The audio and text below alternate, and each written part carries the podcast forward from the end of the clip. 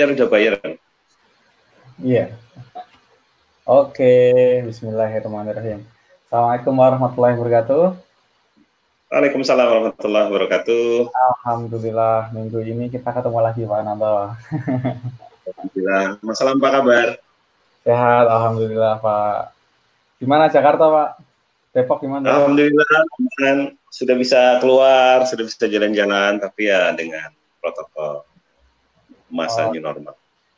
Alhamdulillah. Udah siap keluar kota nggak, Pak? Nih, Pak. Udah sudah bisa. Udah siap ke Jogja kita. Oh, enggak. oh, kembali ke kita yang ke Jakarta, mas, mas ke Jakarta. Kenapa? Kita yang ke Jogja atau Mas Alam yang ke Jakarta? Ah, uh, ke Jogja, Pak. Oke, oke, sekalian mudik kita. Iya, jalan-jalan lah. Siap. Oke, ya. Uh, terima kasih buat teman-teman semuanya, Bapak Ibu, uh, alumni DBS juga atau apa user dari Digital Branding Masterclass ataupun uh, peserta lain yang masih uh, pengen belajar nih, mau tahu lebih lanjut gitu apa tentang branding seperti apa, khususnya digital branding ya. Nah, di sini uh, hari ini ada bahasan menarik ya, bahasan yang sangat menarik, uh, yaitu Pak Ananto pengen sharing nih, ya kan? Pengen sharing brand besar versus brand kecil. Nah, ini yang menarik nih. Uh, Pak Ananto sendiri uh, sudah banyak menangani brand besar, ya, dan brand kecil juga. Uh, banyak hal yang yang bisa kira download nih, gimana caranya uh, buat me, apa namanya memanage ya memanage dari banyak hal dari brand brand core-nya, brand delivery-nya, bahkan budgetingnya juga, iya Pak ya. ya banyak banget. iya, banyak banget yang bakal di-share nih. Ini uh, penting banget, apalagi di masa sekarang uh, banyak orang yang pivot juga, uh, bikin brand baru juga dan lain sebagainya, ataupun yang uh, apa namanya uh, kemarin brandnya sempat tenggelam, sekarang mau dicoba dinaikin lagi Nah, siang ini Pak Ananto uh, bakal sharing banyak ya, di mana Pak Ananto uh, selain berpengalaman itu Pak Ananto juga uh, apa former dari uh, director AC Nielsen ya, di mana berkutat uh, untuk data ya. pemasaran. Nah, ini datanya juga penting. Uh, mungkin Pak Ananto juga bakal share juga tentang data nih, seperti itu. Oke, Silakan Pak Ananto. Siap, makasih Mas Alam. Assalamualaikum warahmatullahi wabarakatuh. Selamat siang semua teman-teman. Hari ini hari Minggu, uh, tanggalnya lupa, harinya juga lupa. Dan ternyata harus webinar, ya Alhamdulillah. Uh, semoga semuanya baik-baik saja. Saya doakan semoga teman-teman yang sudah mulai membuka bisnisnya, setelah kita melalui masa karantina sekian banyak sekian lama dan sekarang kita masuk ke masa new normal dan, dan jangan lupa untuk selalu mentaati uh, protokol-protokol new normal. Salah satunya adalah selalu memakai uh, masker, selalu cuci tangan, selalu menjaga jarak dan dan protokol-protokol lain yang harus kita patuhi. Uh, siang hari ini seperti biasa dalam waktu kira-kira 30 menit, saya ngomong 15 menit, habis itu dan jawab 15 menit. Kita akan membahas hal yang santai-santai saja, yang tidak terlalu serius, tentang bagaimana membangun brand-brand besar dan bagaimana eh, brand-brand UKM itu bisa me mengcopy pastenya lah, bisa meng-ATM, ATM, uh, eh, amati, tiru, dan modifikasi. Uh, saya sudah mencatat kira-kira ada 11 poin. sudah berapa ini? 10 poin aja deh, biar enak. 10 poin yang saya akan uh, bahas. Nanti dari 10 poin itu nanti bisa ditulis sama Mas Alam, sama Mas Pian. Kira-kira apa yang bisa kita teladani, apa yang bisa kita turu dari brand besar, ke brand-brand UKM. Nanti berikut uh, case study-nya lah gitu. Uh, saya akan ngomongin tentang brand besar dulu, kemudian kita hubungkan dengan brand kecil. Ke 10 poin tersebut adalah yang pertama adalah mindset. Di mindset brand besar itu otomatis berbeda dengan brand-brand UKM karena mindset yang brand besar adalah pertumbuhan. Bagaimana mengejar pertumbuhan dari brand awareness, brand trial sampai dengan brand loyalty yang ujung-ujungnya adalah mereka ingin mendapatkan uh, poin di brand equity pada level tertentu. Termasuk di pertumbuhan di marketnya. Mereka ingin base marketnya, market uh, base marketnya itu bertumbuh dari sekian persen naik ke sekian persen. Jadi mereka rajin membangun brandnya, mereka rajin mengedukasi konsumsi brandnya. Sedangkan kalau mindset UKM biasanya fokus di production, di produksi produk dan penjualan. Dua itu aja. Yang otomatis emang itu basicnya dari membangun bisnis adalah ya memproduksi produk atau jasa, kemudian langsung dijual. Nah, untuk naik kelas, untuk brand UKM untuk menjadi seperti brand, brand corporate, yang bisa contoh, yang bisa kita contoh adalah mulailah mengedukasi pasar, dan mulailah mulailah membangun brand. Supaya apa? Supaya basis customernya itu naik. Naik ya dari misalkan pertama sekarang customernya 500 menjadi 5000 menjadi 50000. Ketika basis customernya naik otomatis orang yang akan mengkonsumsi atau membeli brand Anda akan menjadi lebih banyak lagi. Uh, poin yang kedua adalah masalah key issue yang jelas ya. Kadang uh, di brand-brand besar mereka menginvestasikan banyak dana untuk riset untuk mencari isunya apa sih yang terjadi di di bisnisnya mereka apakah itu manajemen isu atau marketing isu atau communication isu jadi kalau kita ngomong sama brand besar itu kita selalu bilang gini what is your main issue isu utamanya apa sih apakah marketing yang bermasalah bisa produknya bisa distribusinya bisa harganya bisa promonya gitu ya atau communication isu produknya bagus tetapi banyak orang belum tahu. Nah, itu kita akan ngomongin itu. Jadi isunya itu jelas. Kan gini, kan banyak nah yang terjadi di brand UKM banyak kita nggak tahu isu di brand saya, di merek saya itu apa sih? Nggak tahu. Isunya biasanya selalu ngomong ya kami kurang modal, itu klasik ya. Yang kedua, susah cari karyawan gitu ya. Ketiga, susah jualan.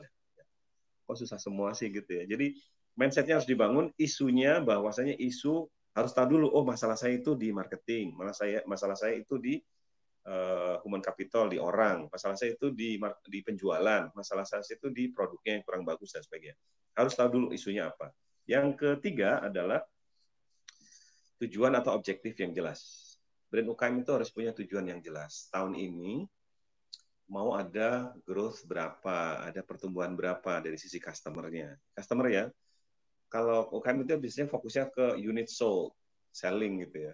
Ini customernya dulu. Selling itu internal, marketing itu adalah eksternal. Berapa banyak calon customer kita. Komunikasinya lewat branding gitu lah. Kira-kira sesimpel itu. Jadi kalau basis customer kita berapa sekarang? Oh ternyata masih masih 500.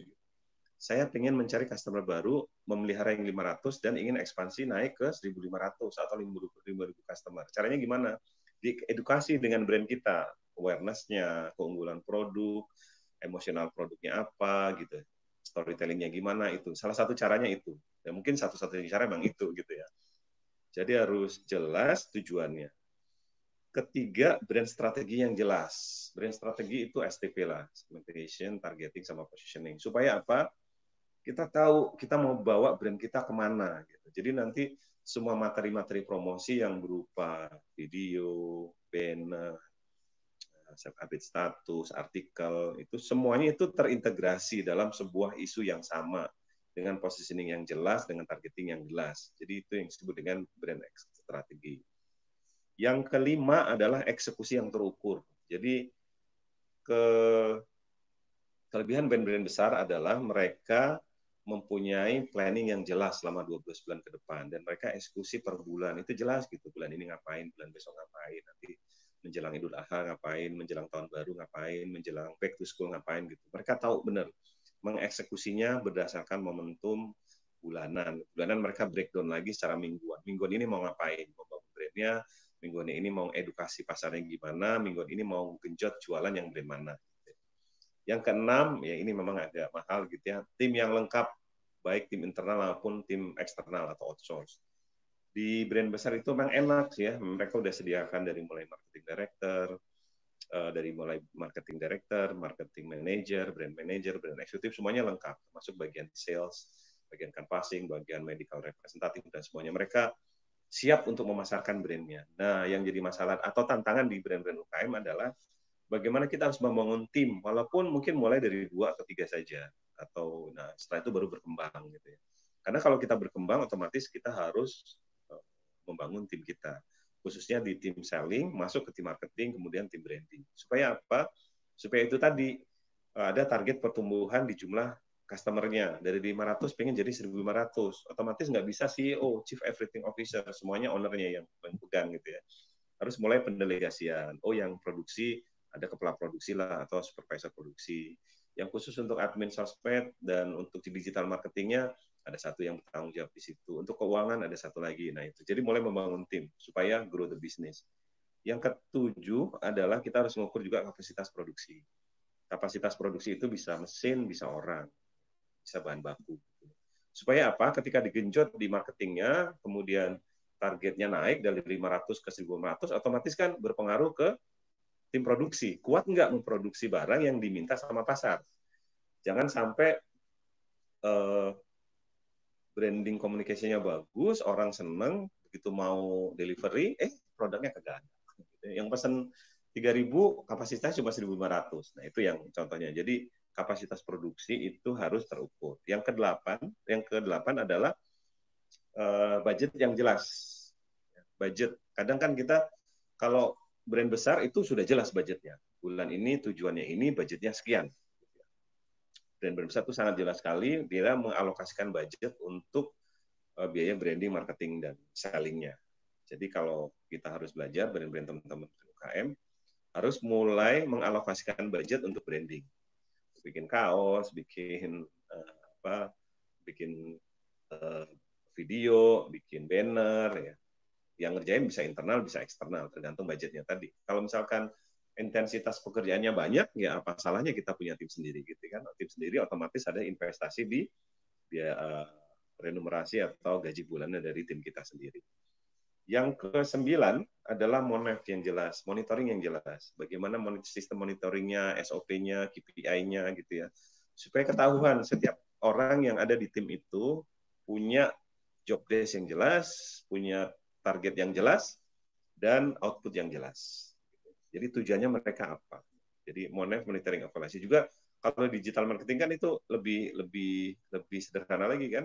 Ada Google Analytics, beberapa berapa engagementnya, kemudian berapa like, comment, share-nya, berapa leads orang-orang yang nanya-nanya, berapa orang yang kemudian kita giring lewat WA supaya closing di WA misalkan, atau langsung closing di messengernya, atau closing di di, di uh, shopping chat dan sebagainya.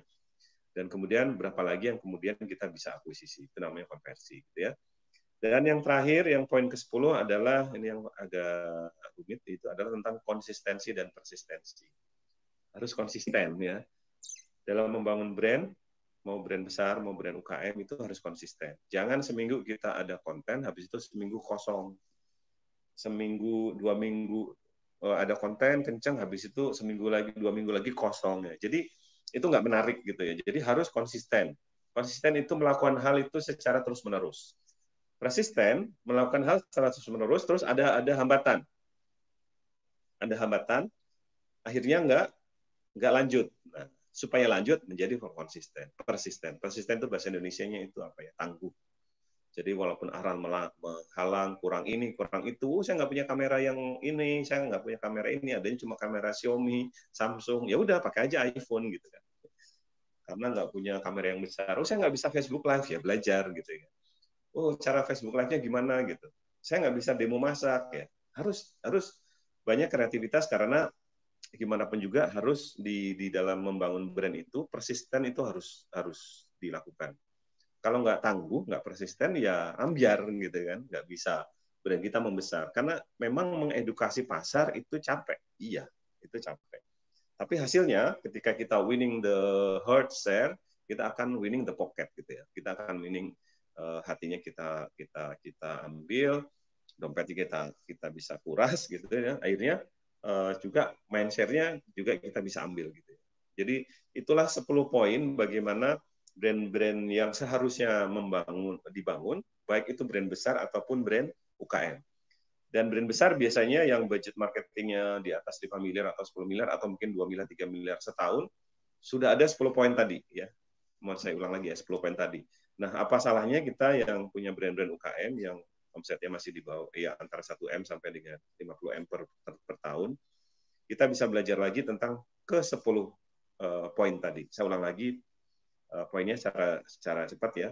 Mindsetnya harus berbasis pertumbuhan, pertumbuhan jumlah customer. Kedua, key isu yang jelas. Ketiga, objektif dari branding atau marketing objektif yang jelas. Keempat adalah brand strategi yang bagus, yang terukur, yang jelas. Sorry. Kemudian yang kelima, eksekusi yang terukur secara detail. Yang kelima, investasi di tim, baik yang tim internal ataupun kita outsource ke orang lain.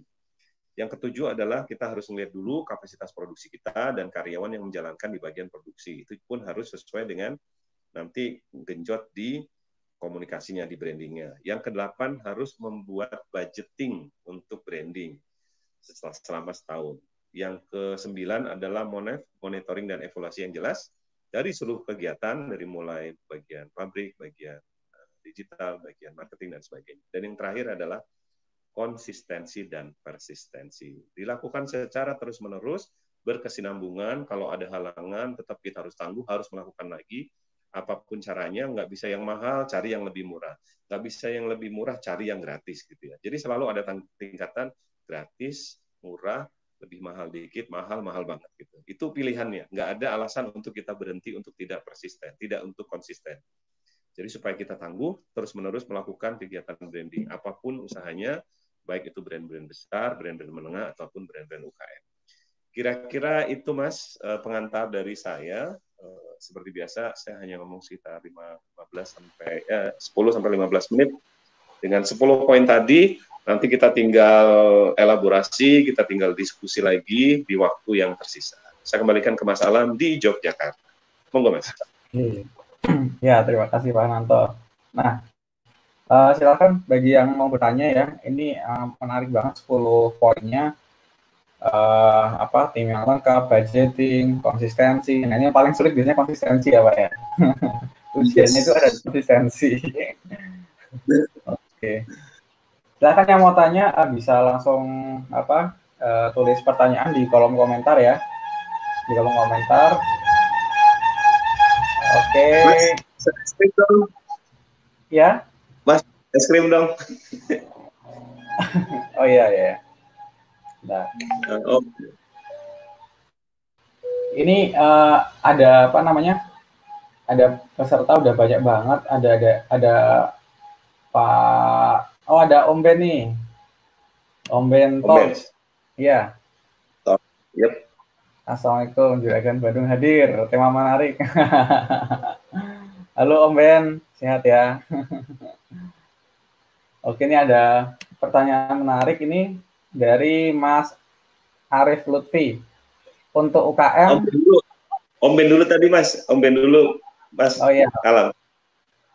Dia itu menarik karena dia bilang apa itu Assalamualaikum Waalaikumsalam Om Ben apa kabar Bandung Torch ini juragan yang punya Torch yang di Bandung uh, kecil banget aku liatin dulu ya Bandung hadir tema menarik gue banget ya. Oke, Om. Uh, kompetitornya Torch raksasa semua nih. Nah, ini menarik. ini menarik ini. Kompetitornya Torch itu raksasa-raksasa semua ya. Salah ya. satunya raksasa dari Bandung si Eiger gitu ya. Terus gimana caranya? Om, intinya adalah edukasi, edukasi, edukasi. Edukasi, engagement, edukasi, engagement, edukasi, engagement. Gitu kan? gitu. Harus personal brandingnya Om Ben sudah lihat podcastnya, YouTube-nya harus mulai dibangun. Kalau Om Ben nggak pede di YouTube, ya mungkin KOL-nya harus dimainkan. Nah, mungkin kalau saran saya dari buat Om Ben adalah segera engage komunitas-komunitas, Om. Komunitas-komunitas yang kira-kira akan menjadi kolam ikan digital dari Tors kita. Dan juga engagement kan bisa melalui program-program activation ya, aktivasi ini, aktivasi itu, dan sebagainya. Kira-kira gitu, Mas. Dan jangan lupa memang uh, apa harus bikin uh, gini, kalau dulu kan untuk membangun brand itu mahal ya, harus bikin iklannya, harus bikin uh, apanya, harus bikin iklannya, kemudian placement di TV gitu kan. Nah sekarang alhamdulillah dengan digital kan kita bisa memanfaatkan uh, media digital, media sosial, YouTube dan kawan-kawan untuk uh, apa? Untuk me membangun brand kita gitu mas. Jadi fokus kalau bisa gini, Om bikin sehari dua atau tiga video konsisten. Wah, itu timnya pasti tergelepar-gelepar. Ah, tiga video sehari, iya dong, kan gratis, medianya udah gratis. ada edukasi, ada storytelling, ada jualan, ada testimoni dan sebagainya. Kayaknya kita akan ke Bandung di sini masalah. Kayaknya menarik Pak kalau bahas web series nih Pak. uh. Iya web series uh, apa buat buat engage ke ini ya ke banyak orang. Sekarang kan lagi banyak banget nih brand-brand buat web series nih Pak. Uh, pernah yes. tahu ada tawaran buat bikin web series juga Pak? Udah banyak mas. Udah banyak, tapi biasanya saya bikin konsepnya aja, nanti eksekusinya teman-teman di PH, di Production House.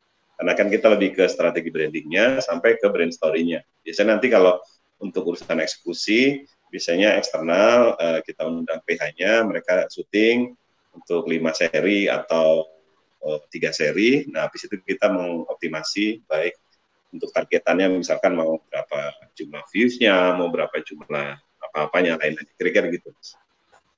Oke, oke. Oke, ini uh, untuk untuk informasi, untuk sekedar informasi, uh, Om Ben ini kemarin alumni dari DBS Digital Branding Sprint Bandung ya Pak ya? Ya, ya nah betul.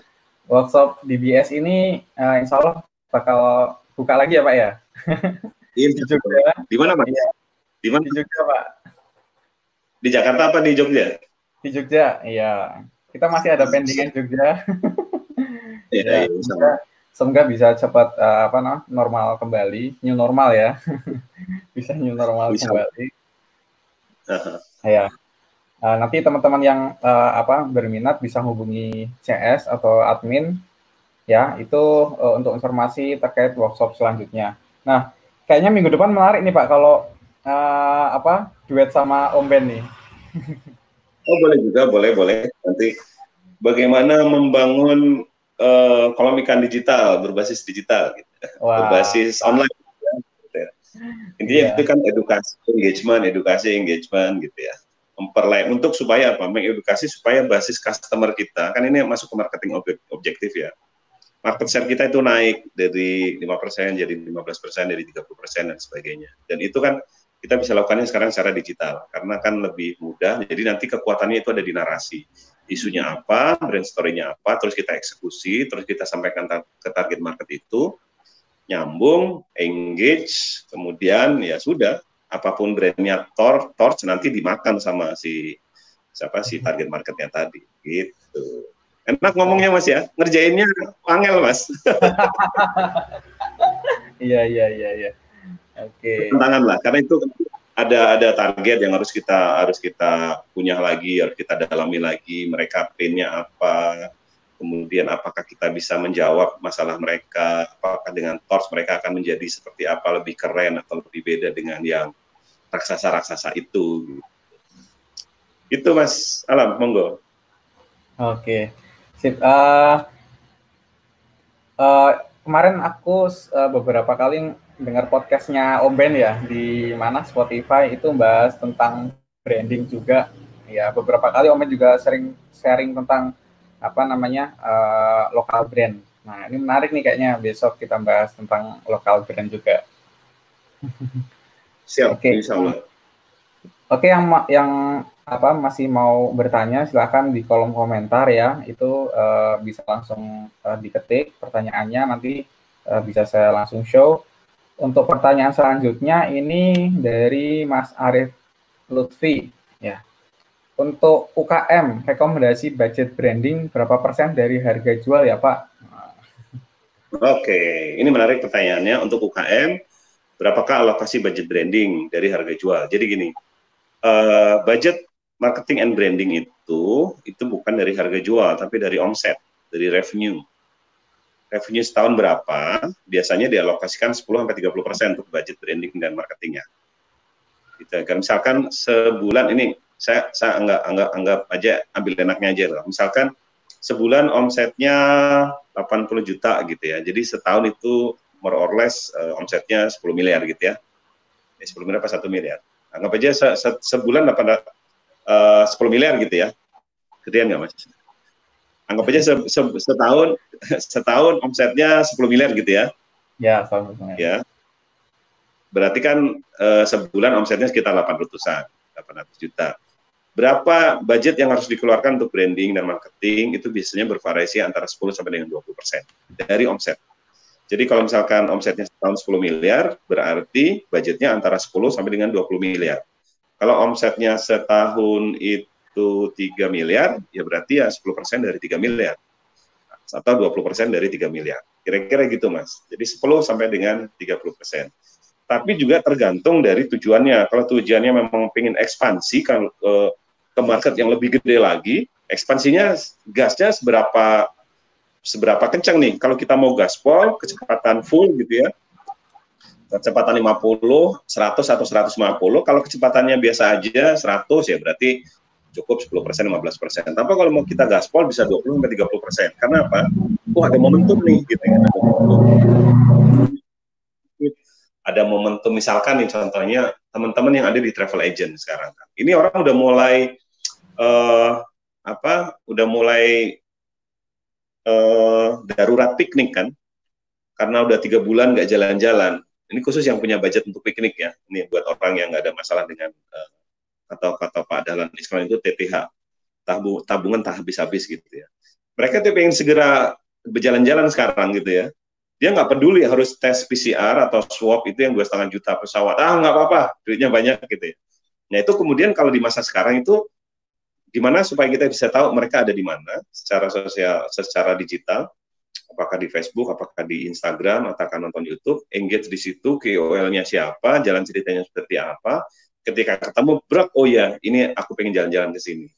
Dan juga nanti tujuannya mau mana yang mau di mau diangkat gitu ya, apakah Jepang atau atau apakah uh, Singapura, Malaysia atau umroh haji, oh haji udah tutup ya, nggak boleh sampai tahun depan ya apakah Akso ya yang sudah dibuka ataukah Turki gitu ya sudah dibuka gitu ya. Nah, itulah kemudian bisa di diramu sehingga oke okay, mau gaspol nih ya udah investasi lagi di di budget branding. Kira-kira gitu, Mas. Uh, uh, kalau ini Pak, kalau misalkan perlu nggak sih budget branding sama selling itu dipisah atau misalkan dalam satu apa dibuat satu budget namanya budget marketing atau seperti apa biasanya Pak kalau Pak Anato buatnya? Biasanya sih memang disatukan Mas antara budget branding, marketing sama selling. Hmm. Kalau UKM ya. Kalau corporate ya. dipisah Mas. Karena okay, tujuannya kan beda-beda. Oh, kalau iya. branding itu ya. Kalau UKM saya sarankan disatuin aja karena ujung-ujungnya dari kegiatan branding, kegiatan marketing, ujung-ujungnya adalah kan selling gitu ya. Cuma dengan pendekatan yang berbeda. Branding untuk jangka panjang, marketing untuk mengedukasi pasar, mengidentifikasi pasarnya siapa sih, dan kemudian mengedukasi mereka dengan cerita-cerita di branding tadi, yang ujung-ujungnya adalah selling. Gitu ya. Hmm. Selling kan itu juga ada programnya, selling secara internal juga ada misalkan promo, toko dan sebagainya itu lebih lebih detail dan lebih taktikal lah untuk target harian atau tiga harian atau mingguan atau bulanan begitu. Nyawanya marketing dan branding kan sebenarnya di selling gitu. Cuma kalau selling-selling terus ya capek gitu. Karena apa? Tidak membuat uh, customer loyalty gitu kan. Nggak ada loyalty kalau hanya sekedar uh, cari yang lebih murah, cari yang lebih manjur, cari yang lebih lebih lebih aja gitu. Tanpa dibangun uh, apa? Tanpa dibangun loyaltinya. Kira-kira gitu, Mas. Jadi kalau misalkan uh, corporate mereka akan memisahkan ini budget branding, ini budget marketing and sales biasanya gitu. Marketing tugasnya adalah mengedukasi pasar, menemukan pasar baru, bagaimana uh, supaya pasarnya itu bertambah. Uh, kalau selling mengeksekusi, oh ini pasarnya beli lagi, beli lagi, beli lagi. Kira-kira gitu. Oke. Uh, selanjutnya pertanyaan selanjutnya ya. Ini dari Bu Naning. Assalamualaikum Qatar hadir. Oh dari dari Qatar ini. Siap. Untuk usaha untuk usaha beberapa produk gimana caranya agar bisa melejit semuanya? Oh mungkin ke, bahasanya uh, secara umum pak, membranding uh, apa the brand brand dari umum, secara umum gimana nih pak? secara umum, ya. secara umum ya ikut kelas kita mas dua hari. Oke, secara umum ya batasan dulu kalau produk secara umum yang penting ada produknya dulu diproduksi ya setelah diproduksi kemudian dijual setelah dijual kita mulai mengidentifikasi market siapakah pasarnya Setelah marketnya ada, diperbesar kegiatan marketing. Setelah besar, kemudian dikasih cerita dalam bentuk branding. Ketika brandingnya besar, marketingnya besar, kegiatan branding besar, kegiatan marketing yang besar, otomatis kapasitas, kapasitas produksinya harus ditingkatkan. Kemudian uh, eh, SDM-nya di bagian produksi, bagian marketing, bagian selling juga harus dikuatkan. Termasuk uh, sistemnya, sistemnya, SOP-nya, bagian keuangannya, bagian penagihan, uh, monitoring dan sebagainya juga harus dikuatkan. Kok saya jawabnya simpel mas dalam satu menit ya? Enak jawabnya. Jadi mulailah dengan produksi, produksi kemudian dijual. Dijual kita mengidentifikasi siapakah sih target market, siapa yang menjadi calon pelanggan saya. Ketemu 100, tambahin jadi 200, 100 ribu. Itu kan perlu budget untuk marketing. Setelah itu baru bangun brand, diceritakan ke mereka. Ya. Jadi bisa marketing sama brand itu bisa bisa berbarengan beda aja branding itu internal marketing itu eksternal marketnya siapa identifikasi identifikasi makanya disebut uh, seperti saya dulu kerja di perusahaan market research riset pasar mengidentifikasi kebiasaan orang mengkonsumsi barang atau brand kebiasaan orang kapan punya duit kapan punya nggak punya duit kapan mereka belanja berapa banyak mereka belanja di mana mereka belanja gitu kan. Terus ketika dia nggak punya duit dia hutangnya ke mana gitu ke bank atau kartu kredit nah, itu habitnya itu yang disebut dengan marketing memahami marketnya. Makanya market research itu penting. Nah ini mungkin sebuah tantangan baru bagi UKM bagaimana saya melakukan market research gitu. Karena bagi brand besar itu suatu kewajiban gitu suatu kewajiban karena ya mereka sudah terlalu besar market base-nya gitu kan. Berapa mereka sampai tahu berapa juta market kita sih. Berapa juta pengguna brand kita brand kompetitor. Kira-kira gitu mas. Oke siap. Uh, selanjutnya ini umroh tiket sendiri. Ini Pak Imam ya? Ya Pak Imam. Taib Pak Imam Taib yang butuh perjuangan itu konsisten bikin konten tiap harinya Pak. Ini mindset lagi Mas Imam Taib kalau kita memproduksi barang dan jasa dan menggaji karyawan secara konsisten, branding ya ada sebuah upaya untuk jualan ya harus kita lakukan secara konsisten juga gitu kan. Kalau pabriknya memproduksi misalkan barang atau jualan tiket secara konsisten, ya otomatisnya kita mengkomunikasikannya juga secara konsisten gitu ya. Tantangannya di situ. Konsisten pun nggak cukup Mas Imam. Kenapa? Konsisten itu pasti akan mentok ke dalam sebuah tantangan-tantangan atau halangan-halangan. Nah, kita bisa harus bisa menerobos halangan-halangan tersebut. Nah, itu disebut dengan persisten. Tangguh. Biasanya, mohon maaf ya, teman-teman UKM itu ingin konsisten, belum, duit ente, berarti seminggu, dua minggu gitu ya. Belum pengen ini, oh orangnya nggak mampu, orangnya resign, berhenti lagi. Nah, gitu. Memang ya, seninya di situ. Makanya untuk sementara paling enak supaya konsisten itu ya ownernya dulu melakukan personal branding gitu kan karena hidup matinya brand UKM kan di ownernya gitu ya yeah. owner mau nggak mau yang paling murah kan nggak harus bayar kalau dia harus personal branding kan? Gitu. Apalagi personal branding itu bagus untuk meyakinkan reseller. Reseller itu kan biasanya ngomongnya ini ini brandnya yang punya siapa? Kira-kira gitu mas. Oke. Okay. Uh, selanjutnya ini ada Pak Kuntu Adi Wijaya. Nah, tahap awal, apakah materi yang digunakan untuk brand communication tanpa menggunakan paid promote? Kayaknya agak berat ya Pak, bila hanya mengandalkan secara organik, apalagi followernya masih dikit. Mohon pencerahannya. Aduh, tulisannya kecil banget mas. Aku tak gula sih. Oh iya iya. Oke, dari kelihatan. Umur. Untuk tahap awal, apakah materi yang digunakan untuk brand communication tanpa menggunakan paid promote? Yes. Kalau di tahap awal, gunakanlah organik saja. Organik saja itu temannya konsisten.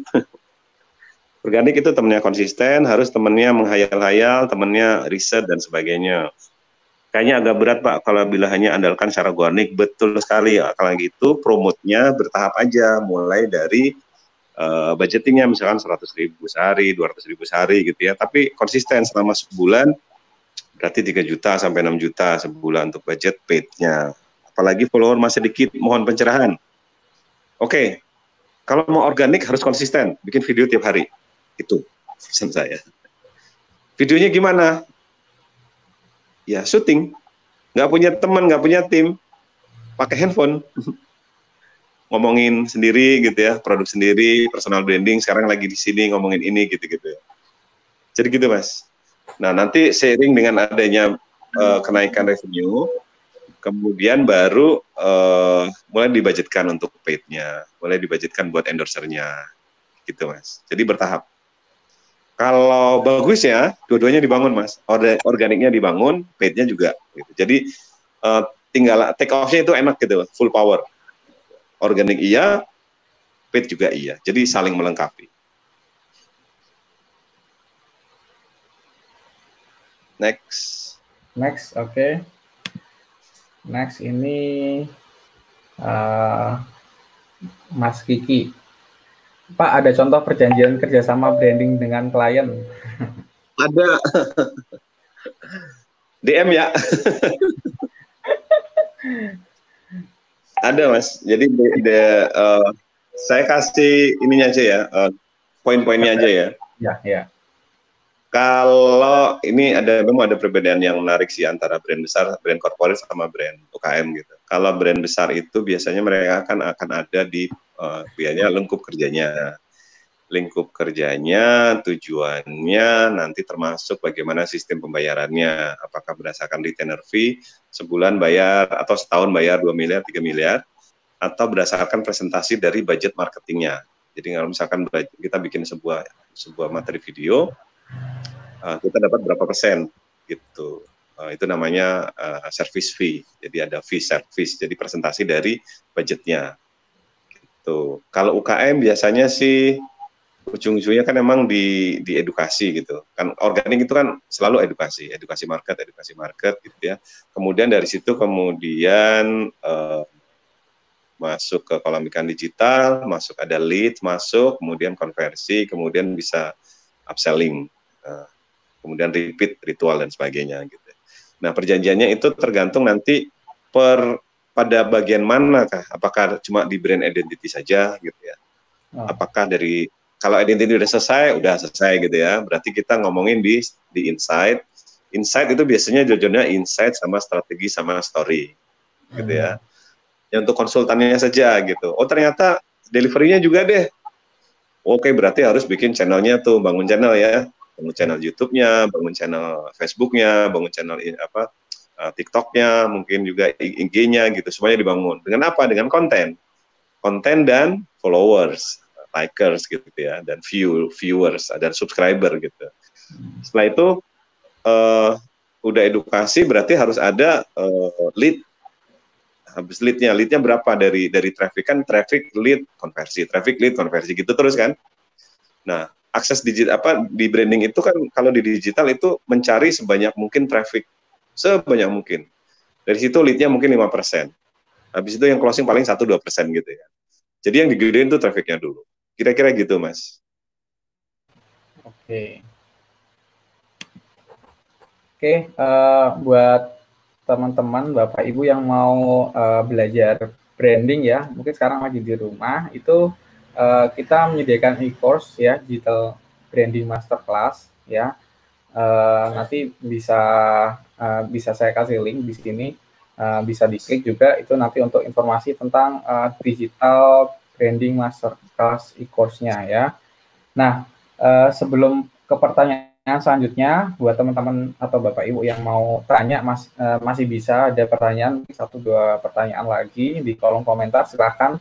Nah, sebelum itu uh, mungkin Pak Anato aku mau minta ini Pak, Pak Anato buat sharing lagi nih. Sharing mungkin hmm. Pak Anato pernah pernah apa namanya handle untuk uh, branding UKM nih Pak ada cerita menarik apa nih Pak? Oke, okay. uh, untuk branding UKM biasanya yang apa? Sih, sih mas.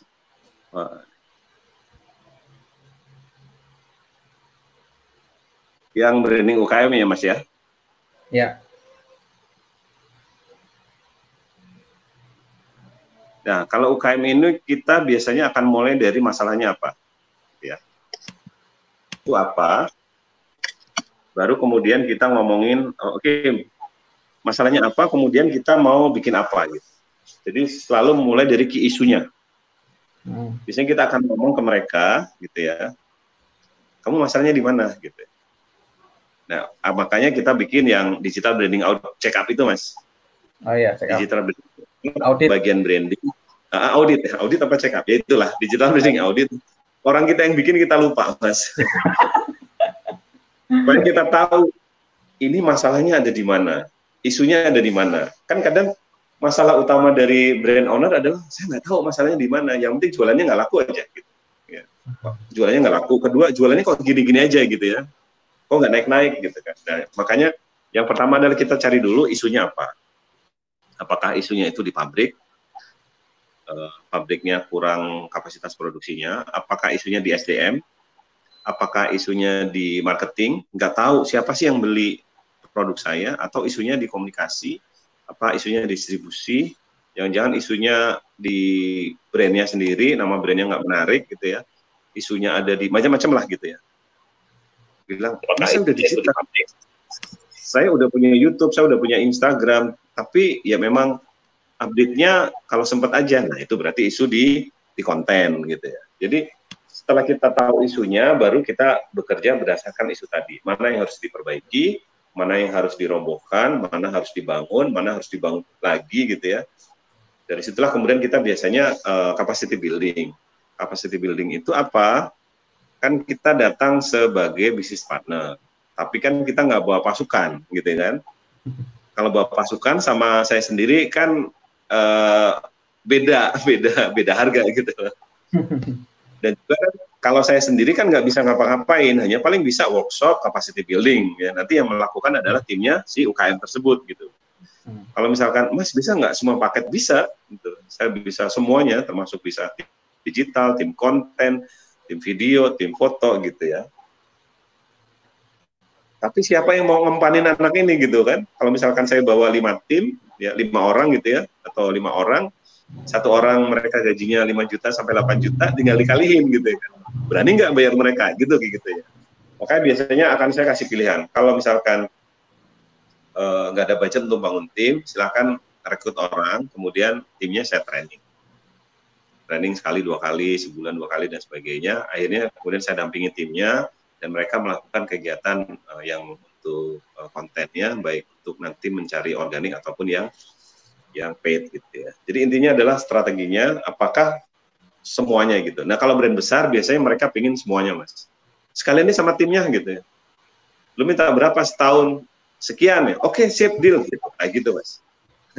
ya brand brand besar itu lebih enak karena memang mereka udah jelas tujuannya jelas budgetnya jelas.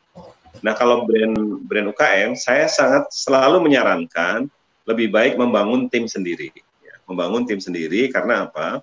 timnya inilah yang nanti suruh belajar, suruh belajar, terus ikatan dinas gitu ya, ikatan dinas supaya dua tahun atau tiga tahun jangan keluar, nggak boleh keluar gitu kan. Karena saya yang udah di training, udah tahu sendiri, akhirnya Bu, saya keluar ya Bu, kenapa? Saya mau jadi resellernya Ibu aja. Soalnya sudah tahu saya jualan online ya, gitu.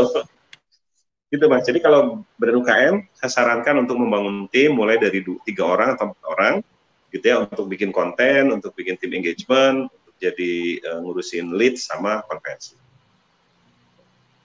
Oke. Oke, ini uh, kita lanjut ke pertanyaan. Ini ada ada beberapa pertanyaan. Selanjutnya dari Ibu Novita. Assalamualaikum. Bagaimana menentukan bagaimana menentukan key isu untuk UKM? Dimulai dari mana, Pak? Terima kasih. Oke, yang paling mudah adalah karena ibu ownernya Ibu rasakan dulu, lihat dulu, ada masalah nggak di produksi nggak, ada masalah di SDM nggak, ada masalah di keuangan nggak, ada masalah di marketing nggak, ada masalah di selling nggak, ada masalah di branding nggak. Hmm. Bu Novi saya sarankan nanti WA ke apa uh, eh, DM ke Mas Alam ya, nanti dikirimin digital branding saya boleh nggak Mas? Karena dia ya, nanya Mas, jadi kasih ya. Bisa, bisa. Atau boleh DM ke saya, nanti saya kirimin deh. Biasanya saya tanya gitu, nanti untuk memetakan masalah gimana? Ini tapi ini masalah khusus di branding sama marketing aja ya, di branding dan uh, digital ya. Kami udah punya tools ya namanya Digital Branding Check Up. Karena dia bertanya, bolehlah Mas Alam ya, mohon izin Mas Alam ya. kasih ya, ke Bu ya. Novita ya. Jadi di situ saya kasih garis besarnya adalah uh, di digital branding check up di branding kita bagi dua ada lima poin di, di, di branding check up dan lima poin di di digital check up di digital di branding check up kita tahu tentang brand identitinya sudah ada atau belum? Warnanya gimana? Tagline-nya ada belum? Konsistensi apa enggak? Udah diterapkan belum di website di baju di toko di spanduk dan sebagainya? Itu kira-kira di brand identity. Kedua di brand insight. Apakah kita pernah meng, uh, di brand insight itu wajib kita membeli semua produk kompetitor? Udah ada belum produk kompetitor di kantor kita? Supaya apa? Kita tahu uh, ini nih yang makan market gua nih nih. Gua mau ngambil marketnya ini kayak gitu gitulah gitu ya. supaya kita tahu oh iya ya kita bertarung di di di pasar dengan siapa gitu kan. Setelah kita beli semua produk kompetitor kita bikin analisa competition competition analysis terhadap brand-brand kompetitor. Sehingga nanti gunanya buat apa? Dan juga situation analysis. Ketika kita sampai ke tahap ketiga membuat brand strategi, kita udah tahu banget masalahnya apa, di lapangan gimana, kompetitornya siapa, kompetitor lagi iklan apa, dan itu kita tahu semua. Dari brand strategi yang uh, eh, STP itu segmentation, targeting, sama positioning, itu udah jelas positioningnya, targetingnya jelas, segmentasinya jelas, kemudian kita bikin story. Story-nya berasal dari mana? Dari pain-nya market. Market pengen yang murah, pengen yang enak gitu ya, tapi dan mudah didapat gitu ya. Dari kemudian bikin story lainnya itu. Bisa hard selling, bisa soft selling, bisa storytelling, bisa testimoni gitu ya di brand story. Kemudian mereka brand delivery. Deliverynya lewat apa? Ya bisa macam-macam, bisa lewat digital marketing, bisa lewat below the line, bisa, bisa lewat iklan TV kalau punya duit gitu ya. Nah, kemudian masuk ke digital uh, check up. Digital check up kita mulai ngomong brand ibu sudah punya KOL belum? KOL itu Key Opinion Leaders. Gak perlu yang leader, kita bisa pakai nano influencer. Nano influencer itu apa? Orang yang punya jamaah yang followernya berapa mas? 2000 ya minimal ya. Minimal 2000 itu udah bisa jadi nano influencer. Mempengaruhi. Kirimin produk, suruh mereka untuk review produknya. Tapi dibanyakin gitu ya. Nano influencer itu masuk ke KOL kemudian platformnya platformnya kita mau milih apa? Apakah Facebook sama YouTube atau Facebook aja atau Instagram sama YouTube atau uh, toko online atau marketplace gitu. itu kita tentukan. Setelah platform yang kita pilih baru kemudian kita lihat kontennya. Nah konten inilah yang kita sebut dengan konsisten dan persisten. Bikin konten dan saya selalu mengomongkan kontennya sekarang harus video. Karena data semakin murah orang semakin banyak uh, melihat uh, video Bahkan YouTube itu dari pengguna internet umur 16 sampai dengan 64 tahun di Indonesia, 88 persen mereka membuka YouTube. Jadi YouTube nomor satu, WhatsApp nomor dua, Facebook nomor tiga, Instagram nomor empat. Ya udah pakai aja empat empat platformnya. Tapi kontennya harus beda-beda. Kemudian baru optimasi. Di optimasi itu apa? Harus harus dapat views, ada engagement, ada yang nanya-nanya, ada yang nonton gitu ya, baik secara organik ataupun secara berbayar baru kemudian konversi. Apakah konversinya itu mau diarahkan ke WA atau di shopping chart lewat uh, marketplace atau atau bisa diarahkan ke toko untuk beli di toko terdekat dan sebagainya. Kira-kira begitu Bu Novita. Oke. Lanjut ini Mas Aziz Kuncoro. Oh ya, untuk uh, digital brand audit nanti bisa DM saya, nanti saya share saya share oh, uh, khusus ya. Khusus. Yang nanya atau, ya. Atau nanti eh, apa namanya bisa chat chat ke ad, admin ya atau CS kami uh, digital branding sprint nanti kita kasih share untuk uh, digital brand audit. Belum ada update baru. Biasanya kalau Pak Ananto jelasin digital brand audit ini bisa bisa berjam-jam ya Pak ya? Iya. Cuma uh, biasanya kadang kalau cuma sekilas baca aja uh, oh ini ini belum oh ini udah gitu. Tapi kalau misalkan dijelasin bisa panjang banget ya. Jadi kayak iya. udah ada satu ininya. satu. Berapa SKS pak? Uh, dua SKS tiga SKS lah. Oke oke. Oke pertanyaan lanjut ini Mas Aziz Kuncoro media online apa yang paling efisien untuk branding pada saat ini pak? Tergantung brandnya tergantung brand dan target marketnya hmm. tergantung brand dan target audiensnya jadi brandnya apa yang penting itu target audiens dari brand kita tuh siapa Saya selalu melalu selalu menganda, meng, me, menganalogikan kepada tiga orang uh, wanita. Yang satu Mama Dedeh gitu ya, 50 tahun ke atas gitu ya. Yang kedua uh, Okistina Dewi, Mama Muda, sama Ria Ricis. Nah, kalau brand kita itu siapa? Misalkan travel haji dan umroh. Berarti targetnya siapa? Kan bukan Ria Ricis. Ya. Juga bukan orang tua. Oh, berarti Mama Muda. Berarti yang paling cocok adalah Oke. Okay. Apa? Ya, oke, okay. oke okay berarti di Instagram. Oh, ternyata produk saya itu mohon maaf. Orang mama muda tapi di di urban di rural gitu ya, di rural. Bukan di kota Jogjanya Mas, tapi di Wonogiri, Gunung Kidul, hmm. Pacitan hmm. gitu. Oh, berarti cocoknya buat pakai Facebook. Untuk anak muda, nah anak muda cocoknya pakai TikTok. Gitu. Nah, yang menyatukan seluruh itu, yang menyatukan semuanya itu sekarang YouTube, Mas. Oke. Okay. Yang menyatukan semua itu YouTube karena orang kota, orang desa itu semua nonton YouTube orang main game nonton YouTube. Cari ilmu agama Ustadz Abdul Somad, Ustadz Adi Hidayat, Khalid Ustadz Khalid Basalamah, mereka nontonnya di YouTube. Mau nonton uh, update terbaru nonton YouTube gitu ya. Jadi macam-macam lah. YouTube itu untuk penggantinya TV. Facebook gantinya gosip. Gosip eksistensi. Kita pakai buat personal branding gitu. Instagram itu konsepnya foto sharing, foto atau video sharing. Jadi di situ hanya untuk sharing-sharing aja, tapi engagementnya biasanya kecil, gitu ya. Hmm. Nggak dijawab nggak apa-apa. Kalau di Facebook ada yang nanya wajib dijawab. Kalau di di Instagram enggak, karena yang yang ditonjolkan adalah di di foto sharingnya atau video sharingnya, fotonya gitu ya lebih lebih lebih engage gitu.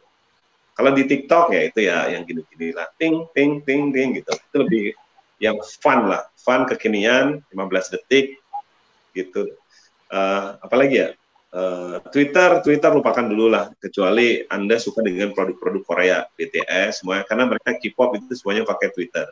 Okay. Uh, eh, atau teman-teman itu calon bupati, calon wali kota, calon gubernur, bolehlah pakai Twitter.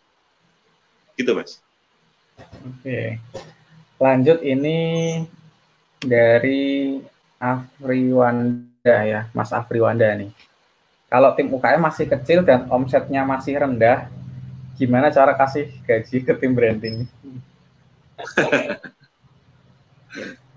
Kalau masih kecil, omsetnya masih rendah, tim brandingnya itu masnya sendiri, istri, dan anak-anak aja, Mas. Jadi ngasih gajinya enak gitu. Uh, minta mereka untuk, tolong dong syutingin aku mau Facebook Live, tolong bikinin banner dong lewat Canva, kan gratis ya. Tolong syutingin nanti editing lewat KineMaster, gratis juga. Cari semua tools yang gratis. Yang dibutuhkan Mas itu hanya kreativitas dan waktu. Jadi kreativitas itu investasinya investasinya cuma di waktu. Pertama harus belajar membuat desain yang bagus lewat Canva. Belajar mencari kata-kata yang menendang yang kemudian dinaikkan jadi update status. Juga kata-kata ini nanti dipakai buat di banner. Belajar ngomong, ngomong sendiri ya, Uh, kayak liputan. Assalamualaikum guys, saat ini uh, aku ada di depan warungku. Alhamdulillah mau buka, lagi persiapan karena insya Allah nanti hari Minggu buka. Hari ini buka gitu ya. Itu. Nanti Facebook Live jangan lama-lama, 5 menit saja maksimal atau 10 menit di Facebook. Sendiri aja. Berarti harus apa? Investasi, belajar, ngomong di depan kamera video. Gitu. Dan gunakan sama satu lagi harus konsisten. Konsistennya gimana? konsisten jadikan Instagram dan Facebook itu sebagai medium untuk untuk hal-hal yang positif, untuk membangun brand personal, membangun uh, brand jualan kita, dan hindari nyinyir-nyinyir dan ngurusin brandnya orang lain. Kan salah saya kemarin begini, kalau Anda tidak membuat musik sendiri, maka maka Anda akan sibuk mengomentari atau joget dengan musiknya orang lain gitu. Jadi waktu kita main Facebook itu habis untuk apa? untuk melihat orang lain, mengomentari orang lain yang susah kita terperangah, yang yang yang nyungsep kita kita apa kita nyinyirin yang kita nggak kita nggak yang nggak kita suka kita nyinyirin gitu habis energinya di situ jadi investasikan waktu dan tenaga kita dan otak kita untuk mengisi konten YouTube uh, konten Instagram dan Facebook untuk kepentingan branding kita Mono mas Oke. Oke, ini ada dua pertanyaan lagi. Uh, oh, Coach, Coach George ya, ini saya juga dibantu digital branding setup-nya Pak. Terima kasih. Oke. Ini kemarin Coach udah George, Coach George kan pernah udah ikut di Bandung ya? Bandung apa Surabaya? Bandung. Bandung, ya? Bandung. Ah, Bandung ya.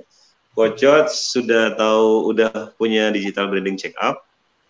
Uh, memang di situ kita jawabannya cuma uh, sudah sama not yet ya.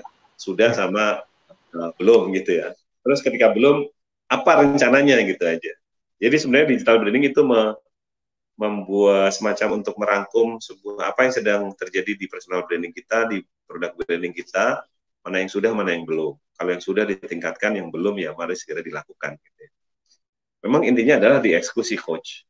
Ketika kita mengeksekusi itu, uh, apakah kita bisa mengeksekusi sendiri atau kita harus investasi satu dua orang untuk bikin video, bikin banner, untuk optimasi videonya supaya dapat traffic dan sebagainya. Kalau saya melihat, mohon maaf, Coach, this is my own personal opinion. Coach Gorge is very good in creating content. Kontennya sudah sangat konsisten dia membuat konten di YouTube. Sering share ke kita gitu ya. Nah mungkin coach harus belajar lagi gimana supaya konten itu relevan kepada target audiensnya. Gitu ya. Relevan. Coach itu mau ngomong ke siapa gitu ya. Kalau saya, Mas Ala, Mas Fian kan jelas, kami ingin membantu UKM Indonesia supaya brandingnya bagus, supaya revenue-nya naik gitu ya, dalam jangka hmm. waktu yang panjang. Gitu. Coach ini mau menyelesaikan, kalau nggak salah, coach ini coach life coach atau business coach gitu ya. Yes. Siapakah target marketnya? Hah? Business coach ya. Berarti targetnya sama UKM. UKM kalau dia berarti berarti kan menyeluruh ya Mas ya alam ya. Kalau kita jadi kira-kira begitu Mas. Uh, kira-kira begitu coach uh, siapa target audiensnya, pain-nya apa dari target dari target audiens tersebut dan kita bikin konten videonya sesuai dengan solving that audience pains-nya. Oke, ini pertanyaan terakhir nih dari Pak Kurtua Diwijaya. Oke, Pak, kalau bidang consumer seperti snack ya, saya sulit mencari pain-nya. Kalau begitu fokus ke pleaser aja ya. Yes. Snack itu nggak ada pain-nya. Pain-nya sih karena snack itu dari harga paling murah sampai paling mahal. Oreo Supreme ya. Dari saya murah, kacang goreng pinggir jalan, itu semuanya ada. Gitu. Uh, pleasure-nya itu biasanya kalau snack itu dirasa. Rasa sama availability, distribusi, ketersediaan barang itu ada di mana.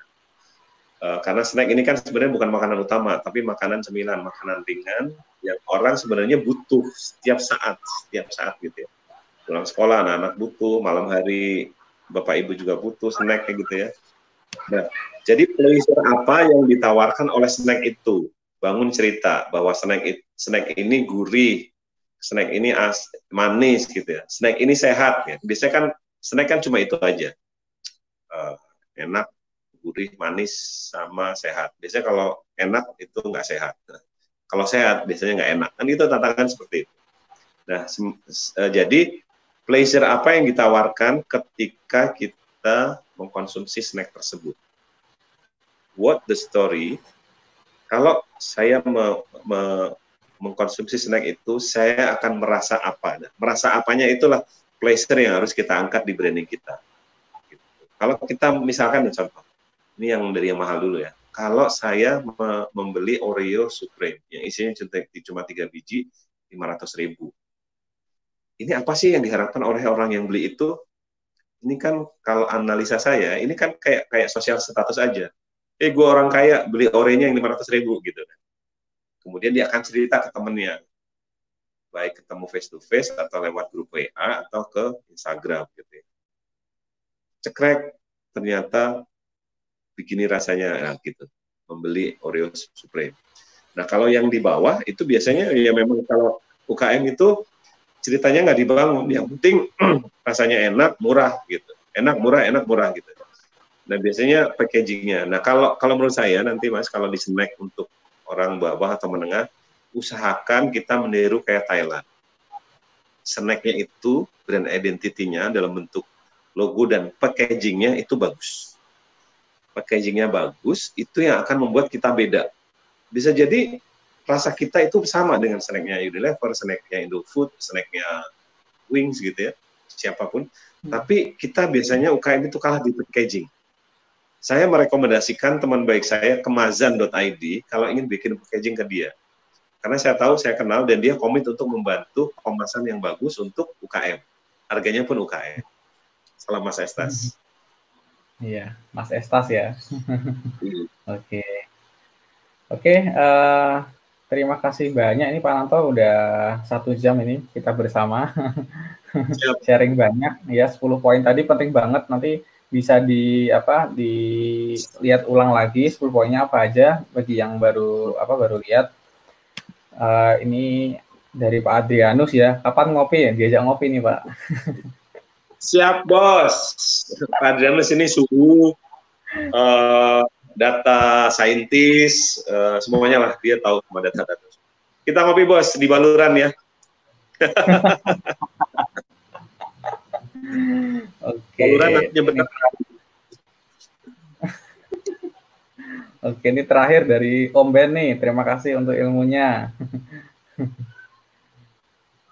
Kabari lagi kalau ada webinar. Kalau PSBB sudah lewat, mari kita meet up. Ingin merancang branding torch in the new normal. Siap, Jakarta Bandung udah nggak harus pakai surat ya. Nggak usah pakai surat.